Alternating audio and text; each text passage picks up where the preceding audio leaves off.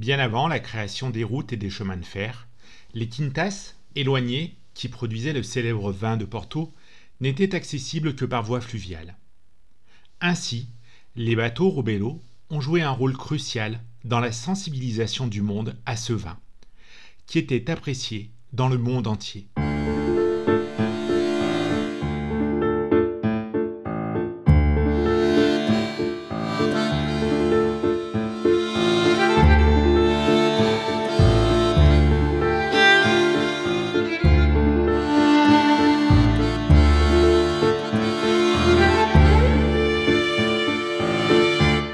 Les bateaux ont joué un rôle crucial dans le transport efficace du vin de Porto, depuis son lieu de production dans la région viticole du Douro, jusqu'au lieu où se trouvaient les caves et les hommes d'affaires qui l'exportaient, c'est-à-dire à Porto et à Gaïa.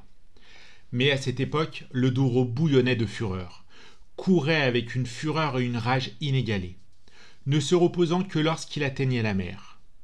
Jusqu'à la construction des barrages dans les années 1970, la rivière avait un courant turbulent et très rapide. Et ce sont les mêmes eaux que les bateaux Rabello ont traversées, menés par de courageux marins portugais. Ces bateaux étaient des chefs-d'œuvre de leur temps. Ils ont été conçus pour survivre au courant rapide du Douro.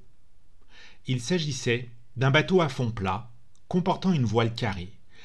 Il pouvait mesurer entre 19 et 23 mètres et transporter jusqu'à 100 barils de vin de Porto sans oublier l'équipage qui pouvait être de douze hommes maximum. Ces membres d'équipage étaient des hommes de foi, car ce n'est qu'avec une croyance inébranlable et la certitude d'une protection divine qu'ils pouvaient avoir le courage nécessaire pour entreprendre un voyage aussi fatidique, avec toujours l'incertitude de remettre un jour le pied sur la terre ferme. Certains voyages étaient incroyablement calmes, mais lorsque le, que le bateau était pris dans un courant déchaîné, il n'y avait rien d'autre à faire que de faire confiance au destin et de prier.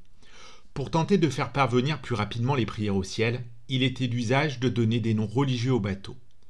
Et divers sanctuaires ont également été construits, ainsi que de merveilleuses peintures dessinées sur les falaises surplombant les canyons les plus dangereux.